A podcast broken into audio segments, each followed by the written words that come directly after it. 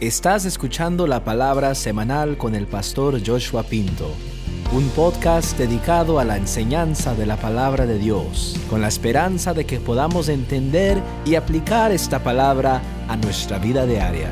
Si te gustaría dar y apoyar a este ministerio, por favor visite farochurch.org. Debes llegar a un punto en el que digas, yo no soy nada. Yo no puedo hacer nada por mí mismo. Pero Señor, si tú quieres usarme como un instrumento, si solo quieres llenarme de tu poder, estaré disponible. La habilidad que mostró Gedeón es la mayor habilidad que cualquiera de nosotros puede tener y es la habilidad de la disponibilidad. Mi pregunta para ti es, ¿estás disponible para Dios? Segunda lección, Dios confirma su voluntad de diferentes maneras. Cuando Dios está tratando de mostrar su voluntad, mis amados hermanos, Él lo hace de diferentes maneras. Voy a parafrasear la historia por causa de tiempo, pero lo que sigue sucediendo en la historia es que el ángel del Señor le dice a Gedeón, Dios te está llamando para librar a los israelitas de los madianitas. Sin embargo, la inseguridad se apoderó de Gedeón, haciendo que él pusiera a prueba el llamado de Dios. Así que Gedeón tomó un poco de carne y pan y lo puso sobre una roca. Él todavía no sabía que era un ángel el que le estaba hablando. Entonces el ángel tomó su vara y salió fuego del extremo que consumió la carne y el pan. Y luego el ángel desapareció. Y cuando eso sucedió, entonces Gedeón dijo, ay, eso debió haber sido un ángel. Después, Dios una vez más le habla a Gedeón y le dice, Gedeón, te he demostrado mi poder y te estoy llamando reúne a los israelitas y llévalos a pelear contra los madianitas. Te quiero liberar. Pero Gedeón dijo, Dios, ¿de verdad estás seguro que eso es lo que tú quieres que yo haga? Y en jueces 6, 36 al 40, Gedeón le dice a Dios, y se lo quiero leer. Él le dice, si has de librar a Israel por mi mano, como has dicho, he aquí que yo pondré un vellón de lana en la era si el rocío está ah, solo eh, en el vellón y toda la tierra queda seca, entonces sabré que librarás a Israel por mi mano como lo has dicho. Y así aconteció. Cuando se levantó muy de mañana, exprimió el vellón y sacó de él, rocío, una taza llena de agua. Pero Gedeón dijo a Dios, oh, no, se encienda tu ira contra mí. Permítame que hable una vez más. Solo probaré una vez más con el vellón. Por favor, que solo el vellón quede seco y que el rocío esté sobre y que el rocío esté sobre todo el suelo. Y Dios hizo así aquella noche. Sucedió que solo el vellón quedó seco y el rocío estuvo sobre todo el suelo. Wow. Entonces Gedeón aquí finalmente, después de ver esta prueba, dijo, Dios, ahora ya tienes mi atención. Ahora, el punto de esta lección es que Dios revela su voluntad de, diversas maneras. Y quizás me gustaría hacerles una pregunta. ¿Deberíamos probar al Señor buscando señales para discernir su voluntad? Mira, los cristianos lo hacen, yo lo alcancé a hacer, pero he llegado a entender que es algo peligroso y no siempre es el camino correcto. Dios le habló a Moisés a través de una zarza ardiente, pero no existe otro ejemplo en la Biblia que Dios le hable a otra persona a través de una zarza ardiente. Y estaríamos equivocados si vamos a ir por ahí buscando zarzas ardientes para que Dios nos hable. Dios le habló a Gedeón a través de un vellón que mojó y luego se secó. Dios escogió al apóstol Pablo en el camino a Damasco y cayó al suelo y le habló con una voz audible. ¿Estás esperando que Dios haga lo mismo contigo? ¿A quién más Dios ha hecho estas cosas en la Biblia? Mira, al estudiar la Biblia, encontramos que Dios habló de diversas formas y Él tiene varias formas de compartir su voluntad con nosotros. Debemos tener cuidado de no caer en la trampa de esperar siempre señales espectaculares. La búsqueda de señales pueden llevarnos a la tentación de poner a prueba a Dios y ese no es nuestro trabajo. Al contrario, Dios es quien nos pone a prueba a nosotros. La única vez en la Biblia que sé que Dios nos invita a ponerlo a prueba es en Malaquías 3:10 donde dice, traigan todo el diezmo al tesoro y haya alimento en mi casa. Pruébeme en esto, ha dicho el Señor de los ejércitos, y no les abriré las ventanas de los cielos y vaciaré sobre ustedes bendición hasta que sobreabunde. Esta es la única vez en la Biblia que dice, pruébenme. Creo que el decir, Dios, si tú realmente quieres que haga esto, entonces deja que suceda esto antes de las 10 de la noche. O, o, decir, Señor, si tú realmente quieres que haga esto, entonces esto y esto tiene que ocurrir para que yo haga eso. Si haces eso, eso es peligroso. Y además, escuchen bien, nosotros no necesitamos ese tipo de oración, de, de orientación, cuando tenemos un guía nosotros tenemos algo que las personas del Antiguo Testamento no tenían. ¿Sabe qué es eso? Nosotros tenemos al Espíritu Santo de Dios que vive dentro de nosotros. Nosotros no necesitamos señales externas porque el Espíritu Santo reside en nosotros para guiarnos y para aconsejarnos. Jesús prometió en Juan 16, 13 que el Espíritu Santo nos guiará a toda verdad. Mira lo que el Señor promete en el Salmo 32, 8. Allá dice, te haré entender y te enseñaré el camino en que debes andar. Sobre ti fijaré mis ojos.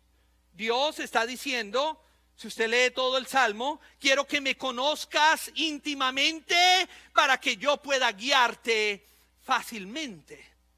Y en el siguiente versículo del Salmo 32, 9 dice, Dios dice, no sean sin entendimiento como el caballo o como el mulo, cuya boca ha de ser frenada con rienda y freno. Los caballos y las mulas no son guiados, ¿sabían eso? Ellos tienen que ser coaccionados. Ellos deben tener un freno en la boca y riendas para tirar de ellas. Pero Dios dice, yo no quiero que seas así. Yo no quiero enviar adversidad y tribulación a tu vida para hacerte ir en una dirección. Quiero que me conozcas cercana e íntimamente para poner mi mirada sobre ti y para guiarte con ella. ¿Sabes lo que significa que alguien te guíe con la mirada? Mira, cuando yo era niño y estábamos en la casa de alguien y me estaba portando mal, todo lo que mis padres tenían que hacer era mirarme. Y cuando me miraban, yo ya sabía ellos se comunicaban conmigo. Mis padres se podrían comunicar conmigo con su mirada. Dios dice, no necesitas poner una señal. Todo lo que tienes que hacer es conocerme profunda e íntimamente para que conozcas cuál es mi corazón. Mira, cuando conocemos el corazón de Dios, no tenemos que pedir señales. Cuando conocemos el corazón de Dios y el Señor nos dice, quiero que trabajes aquí, tú no tienes que poner una señal si el corazón de Dios está ahí. Dios revela su voluntad de diversas maneras y Dios nos habla a través de su Espíritu Santo. Él también nos habla a través de la Biblia. Él también nos habla a través de la oración y Él nos habla también a través de su iglesia. ¿Cuántos dicen amén? Dios nos habla de diversas maneras. Lección número tres. Dios hace cosas grandes con pocas personas comprometidas. En este punto de la historia, Gedeón accede, él dice, ok, listo Señor, ya te creo, es verdad. Finalmente creo todo lo que me has venido diciendo desde el principio. Leamos jueces 7, 1 al 3. Jeroboal, Jerobaal, es decir, Gedeón, se levantó muy de mañana con todo el pueblo que estaba con él y acamparon junto al manantial de Jarod. Los que van a ir a nosotros con Israel vamos a estar en ese manantial. El campamento de los madianitas estaba al norte del suyo, cerca de la colina de Moré, en el valle. Y el Señor dijo a Gedeón, el pueblo que está conmigo es demasiado numeroso para que yo entregue a los madianitas en su mano no sea que Israel se jacte contra mí diciendo, mi propia mano me ha librado. Ahora pues, pregona a oídos del pueblo y di, quien tema y tiemble, que se vaya. Entonces Gedeón los probó y se volvieron veintidós mil de ellos y se quedaron diez mil. Entonces les voy a pintar la, la imagen. En el valle de Jersel, estaban reunidos alrededor de unos 135 mil madianitas para pelear contra el pueblo de Israel. Cuando Gedeón convocó a los israelitas para la batalla, se presentaron solo 32 mil. Ellos estaban superados casi cuatro soldados contra uno. Pero Dios miró ese número y dijo, tienes demasiados, Gedeón. Porque si 32 mil derrotan a un ejército de 135 mil, ellos van a decir, mire lo que hicimos, miren cuánto poder, cuán poderosos nosotros somos. Así que Dios dijo, tienes demasiados, tienes que reducir ese número. ¿Cuál es la lección? La lección es que Dios puede hacer cosas grandes con pocas personas comprometidas. ¿Cuántos dicen amén? como ejemplo de eso, ¿por qué no miramos adentro de nuestra iglesia? ¿Quién es la iglesia Faro? Bueno, en papel y haciendo cuentas, Faro tiene entre 450 a 500 personas. Pero en un domingo cualquiera, solo un promedio de 300 a 350 de esas personas asiste a la iglesia. ¿Qué quiere decir esto? Esto quiere decir dos cosas. Primero, que aproximadamente un tercio de nuestra iglesia ni asiste ni contribuye regularmente a la iglesia. Y número dos, y más importante, es que hay un número de personas comprometidas en nuestra iglesia que la aman y la sostienen. Y con ese número relativamente pequeño, de personas comprometidas, es asombroso lo que Dios está haciendo a través de Faro en términos de misiones y, ministerios. Tenemos cuatro iglesias hijas, estamos a punto de tener otra. Dios nos está bendiciendo, estamos alcanzando el mundo para Cristo. Va a tocar empezar quizás un tercer servicio pronto. La lección es, que Dios hace cosas grandes con pocos comprometidos. ¿Cuántos dicen amén? Dios puede tomar a un grupo pequeño de personas comprometidas que están totalmente entregadas a Él y Él puede hacer cosas milagrosas. Amén, amén, amén. Lección número cuatro. Dios a veces nos prueba en los asuntos sencillos de la vida. Creo que esta lección está conectada con la anterior. Les quiero leer una vez más jueces 7, 3, la segunda parte. Dice, quien tema y tiemble, que se vuelva. Entonces Gedeón los probó. En otras palabras, Gedeón dijo, cualquiera que tiemble, a cualquiera que se le, eh, que, se le arrugue la mano, váyase. Y 32 mil, y perdón, y 22 mil de ellos se fueron. Quedaron solo diez mil. Entonces Gedeón miró a los diez mil y quizás dijo, bueno, no son muchos. Y ahora las probabilidades son aproximadamente de 14 soldados contra uno. Pero tal vez podamos hacerlo. Pero Dios dijo, Gedeón aún no he terminado. Versículos 4 al 6. Pero el Señor dijo a Gedeón, el pueblo aún es numeroso. Hazlos descender a las aguas y allí te los probaré. Del que yo te diga, este irá contigo, ese irá contigo. Pero de cualquiera que yo te diga, este no irá contigo, el tal no irá. Entonces hizo descender al pueblo a las aguas. Y el Señor dijo a Gedeón, a todo el que lama el agua con su lengua como lame el perro, así. A todo el que haga las cosas así, llevando a la boca, eh, eh, llevando agua a la boca con su mano, ah, ese va a ser. Asimismo, a cualquiera que se doble sus rodillas para beber, a esos sepárelos. El número de los hombres que lamieron el agua, llevándola a su boca con la mano, fue de 300 todo el resto del pueblo se dobló sobre sus rodillas para beber agua. Mira los números. Diez mil de ellos bajaron a beber y nueve mil setecientos de ellos se arrodillaron a beber agua. Solo trescientos estaban suficientemente vigilantes como para inclinarse con una espada en una mano y mirando alrededor en búsqueda del enemigo mientras buscaban o mientras bebían agua. Dios dijo, esa es la prueba, Gedeón. Y los que pasaron la prueba son los que yo voy a usar. Increíble. Imagínate que tú estás ahí, en ese lugar, y Dios te dice, te voy a probar. Tú no sabes cuál va a ser la prueba. Pero Dios dice simplemente que bajen y que empiecen a beber.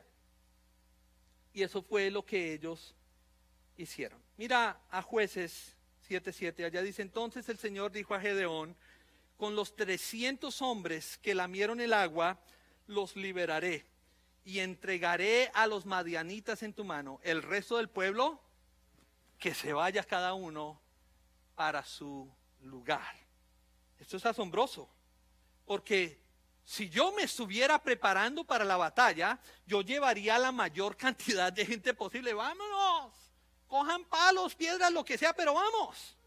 Recuerde, llegaron 32 mil y Dios dijo, cualquiera que tenga miedo, váyase y 22 mil fueron suficientemente honestos como para decir, tengo miedo, tengo miedo. Y se fueron y quedaron solo 10 mil. Luego, 9.700 son excluidos, quedando solo 300. ¿Cuál es la lección? La lección es que Dios usó un asunto sencillo como la forma en que bebían agua para ponerlos a prueba para ver si ellos eran confiables o no. Y es que Dios a veces usa las experiencias simples y cotidianas de la vida para ponernos a prueba. Él nos dice, si eres fiel en lo pequeño, en lo mucho te pondré. Mira, para que estos soldados pudieran llegar a esta fuente, ellos deberían bajar de las rocas y de las montañas. Y allí en la ladera de la colina estaba la fuente.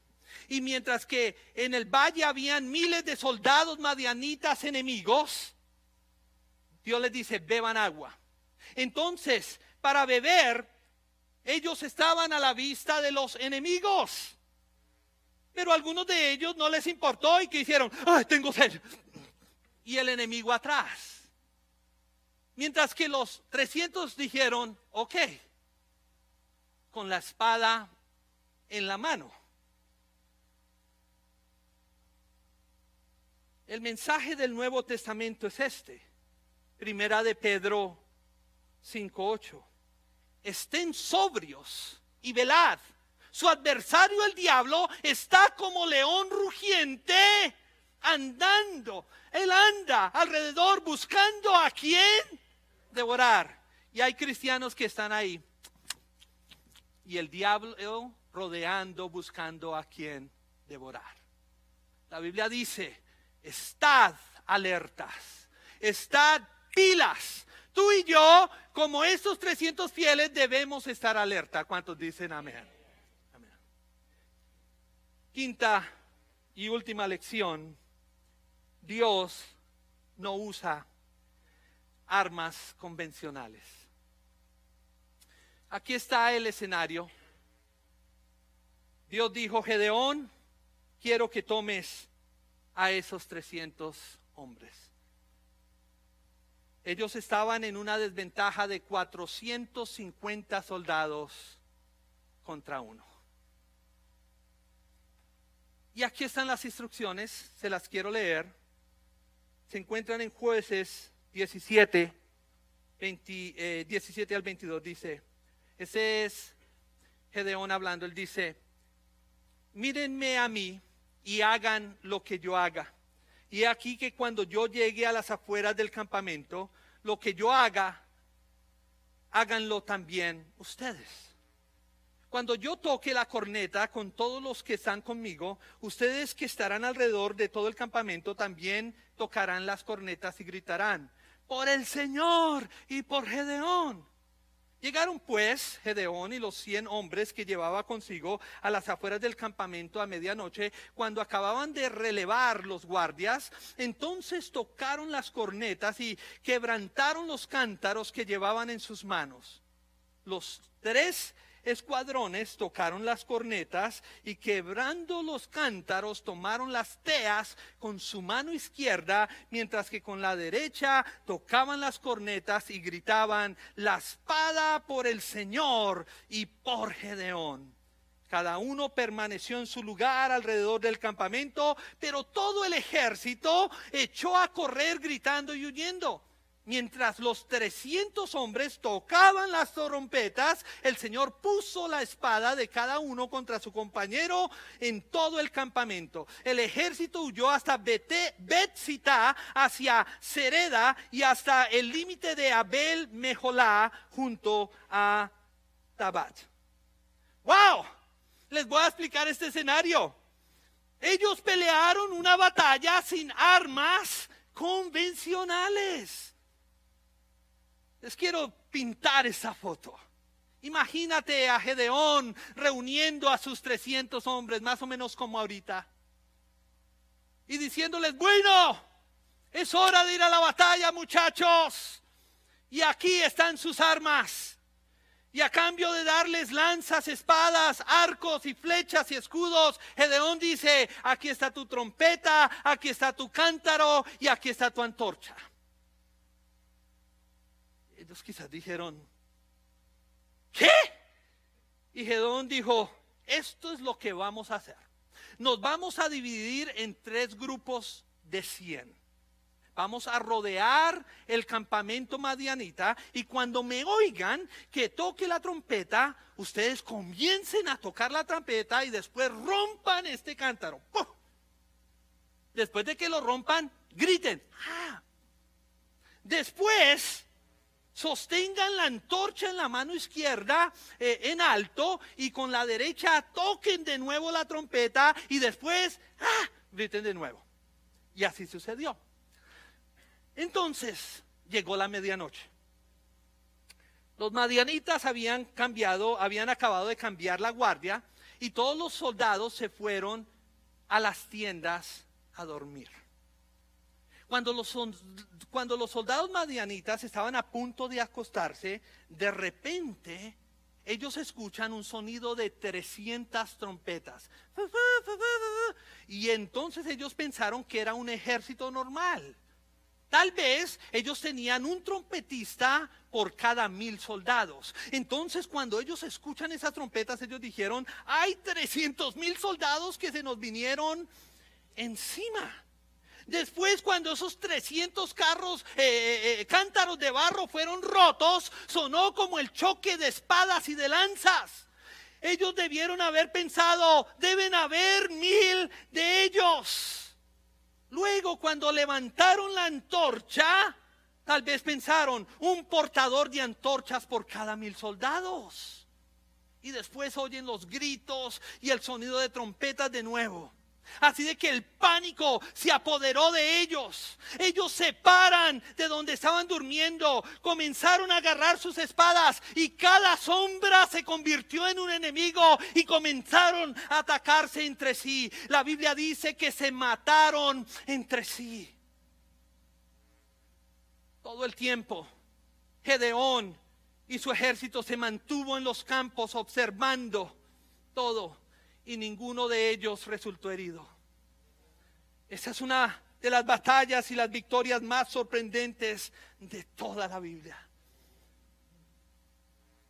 Y Dios fue quien recibió toda la gloria, toda la honra y toda la adoración. Quiero que entendamos que cuando estamos en la guerra espiritual, y de por sí todos nosotros estamos en una guerra espiritual, nosotros tampoco usamos armas convencionales.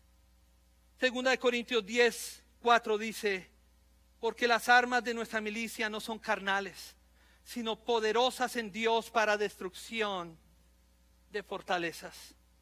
Entonces, cuando hablamos de la guerra espiritual en la que todos estamos involucrados, nosotros no usamos armas normales, no usamos espadas, no usamos puños, no pateamos, no mordemos, no acusamos con mi papá. Tenemos otras armas. Según Efesios 6, 10 en adelante, nuestras armas son diferentes. Nuestras piernas están protegidas por la palabra de la verdad. Tenemos alrededor de nuestros corazones la coraza de justicia de Jesucristo. Nuestros pies están calzados con las botas de la preparación del Evangelio de la paz. Nuestra fe es un escudo que levantamos contra los dardos ardientes del diablo. Nuestra cabeza está protegida por la mente de Cristo y el yelmo de la salvación. Nuestra espada es la palabra de Dios con la que peleamos. Nuestras armas no son convencionales. Es Dios quien pelea por nosotros. Y si Él está con nosotros, ¿quién contra nosotros? Él prometió que Él iba a pelear nuestras batallas y Él ciertamente lo hace. Nuestras armas no son normales ni convencionales, pero ellas son poderosas en Dios. ¿Cuántos dicen amén? Démosle un aplauso fuerte, fuerte, fuerte al Señor. Amén. Aleluya. Quiero concluir el día de hoy a través de la interacción entre Dios y Gedeón. Aprendemos valiosas lecciones. Aprendemos que cuando Dios interviene, mis hermanos, Él hace cosas inusuales. Cuando Dios interviene, Él elige a aquellos que muchas veces no se sienten dignos o calificados. Si alguna vez te has sentido insuficiente, bienvenido aquí. Dios quiere usarte. Recuerda que es precisamente en nuestra debilidad donde Dios manifiesta su poder. Con eso, cuando ganemos, no digamos que fuimos nosotros, sino que fue Dios quien lo hizo. Cuando Dios interviene en nuestras vidas, Él también confirma su voluntad de muchas maneras, hermanos. Dios nos ha dado el Espíritu Santo, quien nos guía a toda verdad. Él nos ha dado su palabra, la última autoridad. Ella nos guía también. Tenemos la oración. Podemos ir al Señor en oración y súplica. Y también tenemos a la iglesia. Aquí hay hombres y mujeres sabios que pueden ayudarnos a guiar en las decisiones. La Biblia dice que en la multitud de consejeros hay sabiduría. Esto ocurre cuando estamos dispuestos a escuchar su dirección. Cuando Dios interviene, Él no necesita de una gran multitud para hacer una diferencia. Con solo unos pocos comprometidos, Dios puede realizar milagros y puede hasta cambiar el curso de la historia. Les puedo decir, Iglesia Faro, nunca les he dicho esto, pero se lo voy a decir. Una gran parte de los llanos orientales de el sur de América está siendo transformada por ustedes. No sé si ustedes lo sabían o no. Más de 50 iglesias han sido plantadas en las regiones indígenas de esas áreas. Y los indígenas están viniendo a Cristo. Gente está siendo transformada y cambiada. Porque con solo unos pocos comprometidos, Dios puede cambiar el curso de la historia. También cuando Dios interviene, Él muchas veces nos pone a prueba en lo cotidiano, en las pequeñas decisiones y actos de nuestra vida diaria. Él nos dice, voy a ver si es fiel en esto pequeño. Vamos a ver si es fiel en sus diezmos. Vamos a ver si es fiel en su asistencia. Vamos a ver si es fiel en su servicio. Vamos a ver. Él quiere ver cómo actuamos cuando nadie está mirando. Él quiere ver cómo le somos fieles cuando no tenemos la, presión de un pastor o un líder sobre nosotros. Él nos prueba en esos momentos de nuestro cotidiano vivir y en esos actos de la vida diaria. Y en esos momentos es donde se forja nuestro carácter y se define nuestra relación con Él. Cuando Dios interviene, Él no usa armas convencionales. Tú comienzas a ir al psicólogo, al doctor, a la medicina, al banco, a tus palancas, a tus amigos, a todo lo que tú sabes hacer y nada sirve. Y entonces decimos a quién iré. Pues Dios, quien debiste haber ido primero, porque Él no usa armas convencionales. Él todavía hace milagros, mis hermanos. Su espíritu todavía está disponible. Los dones del Espíritu Santo todavía son nuestros. Entonces, aunque enfrentemos desafíos que parezcan insuperables, nuestras armas son más potentes. Nuestras armas son espirituales y, son poderosas en Dios para la destrucción de fortalezas. Quizás Dios te ha hablado a través de lo que ocurre cuando Él interviene. Déjame decirte que Dios hoy quiere intervenir en tu vida. Pongámonos en pie en este quieres cerrar tus ojos, puede hacerlo. Pero hoy Dios quiere intervenir en la vida de algunos de nosotros. Quizás tú nunca le has entregado tu vida al Señor y tú dices, oh Dios, hoy quiero entregarte mi vida, yo quiero ser como esos 300. Hoy yo veo que cuando tú intervienes cosas suceden. Así de que hoy te quiero entregar mi vida y mi corazón. Si tú nunca le has entregado tu vida al Señor y el día de hoy quieres hacerlo, ahí donde estás, en la quietud de tu ser, ¿por qué no oras conmigo esta oración? Di conmigo, Señor, hoy reconozco que sin ti realmente nada soy, nada puedo hacer. Hoy reconozco que te necesito en mi vida. Necesito que intervengas en mi vida. Te entrego mi vida, Señor. Perdóname límpiame, lávame, transfórmame, hazme nuevo hoy. Quiero que seas mi padre, quiero ser tu hijo. Por favor, ven a mí hoy. Amén. Todo el mundo con el rostro inclinado, ojos cerrados. Si usted hizo esta oración conmigo, es la mejor decisión de toda su existencia. Tu vida nunca será igual Así que te invito a que si tú hiciste esta oración conmigo al final del servicio, servicio visita la mesa de conexión, diles acerca de la decisión que acabas de tomar y tenemos un pequeño obsequio para ti para ayudarte en tu nuevo caminar con Cristo.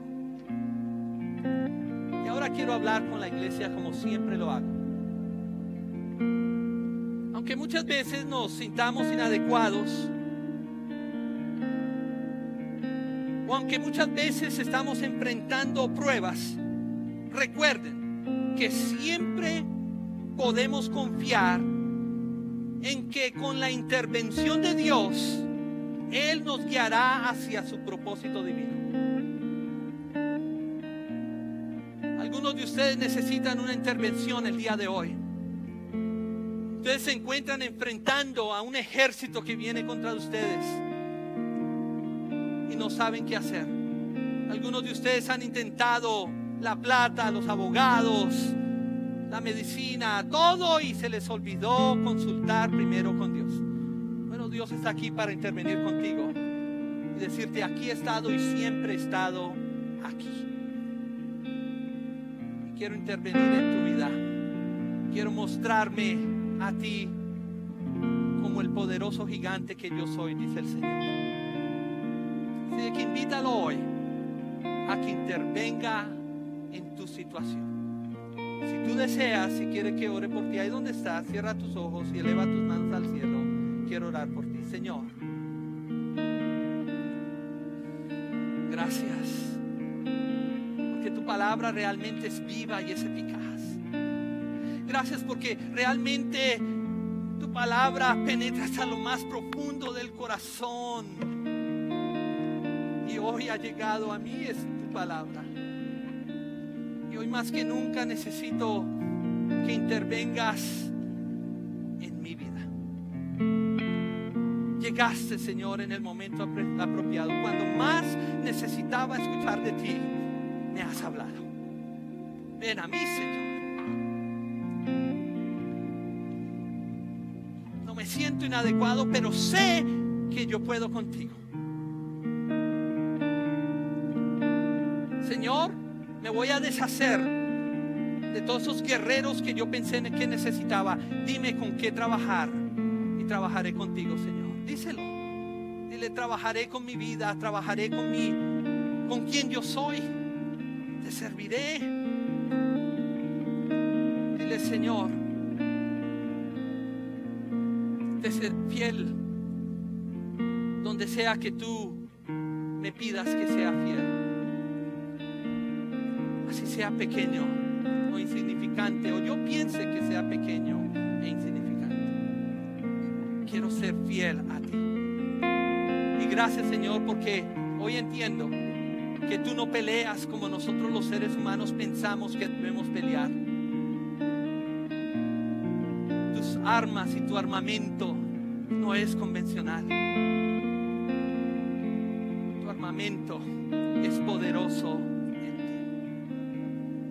Gracias, porque yo sé que tú hoy has intervenido en mi vida y estás obrando en mí. Gracias, Así de que hoy me rindo enteramente a ti. Gracias, En el nombre del Padre,